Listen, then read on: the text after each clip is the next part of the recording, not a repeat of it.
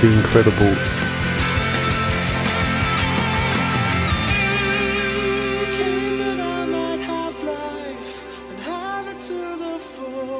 My name is Christopher.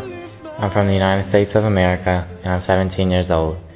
My favorite saint is Saint Augustine because um, the way he lived his life proves to all of us that God never gives up on any of us. Um, he didn't have a great life, and he spent his money on drinking and women and um, his mother prayed for him every day and night forever, um, so that one day he would share in her faith. And he did, and he turned his life all the way around and became one of our great saints.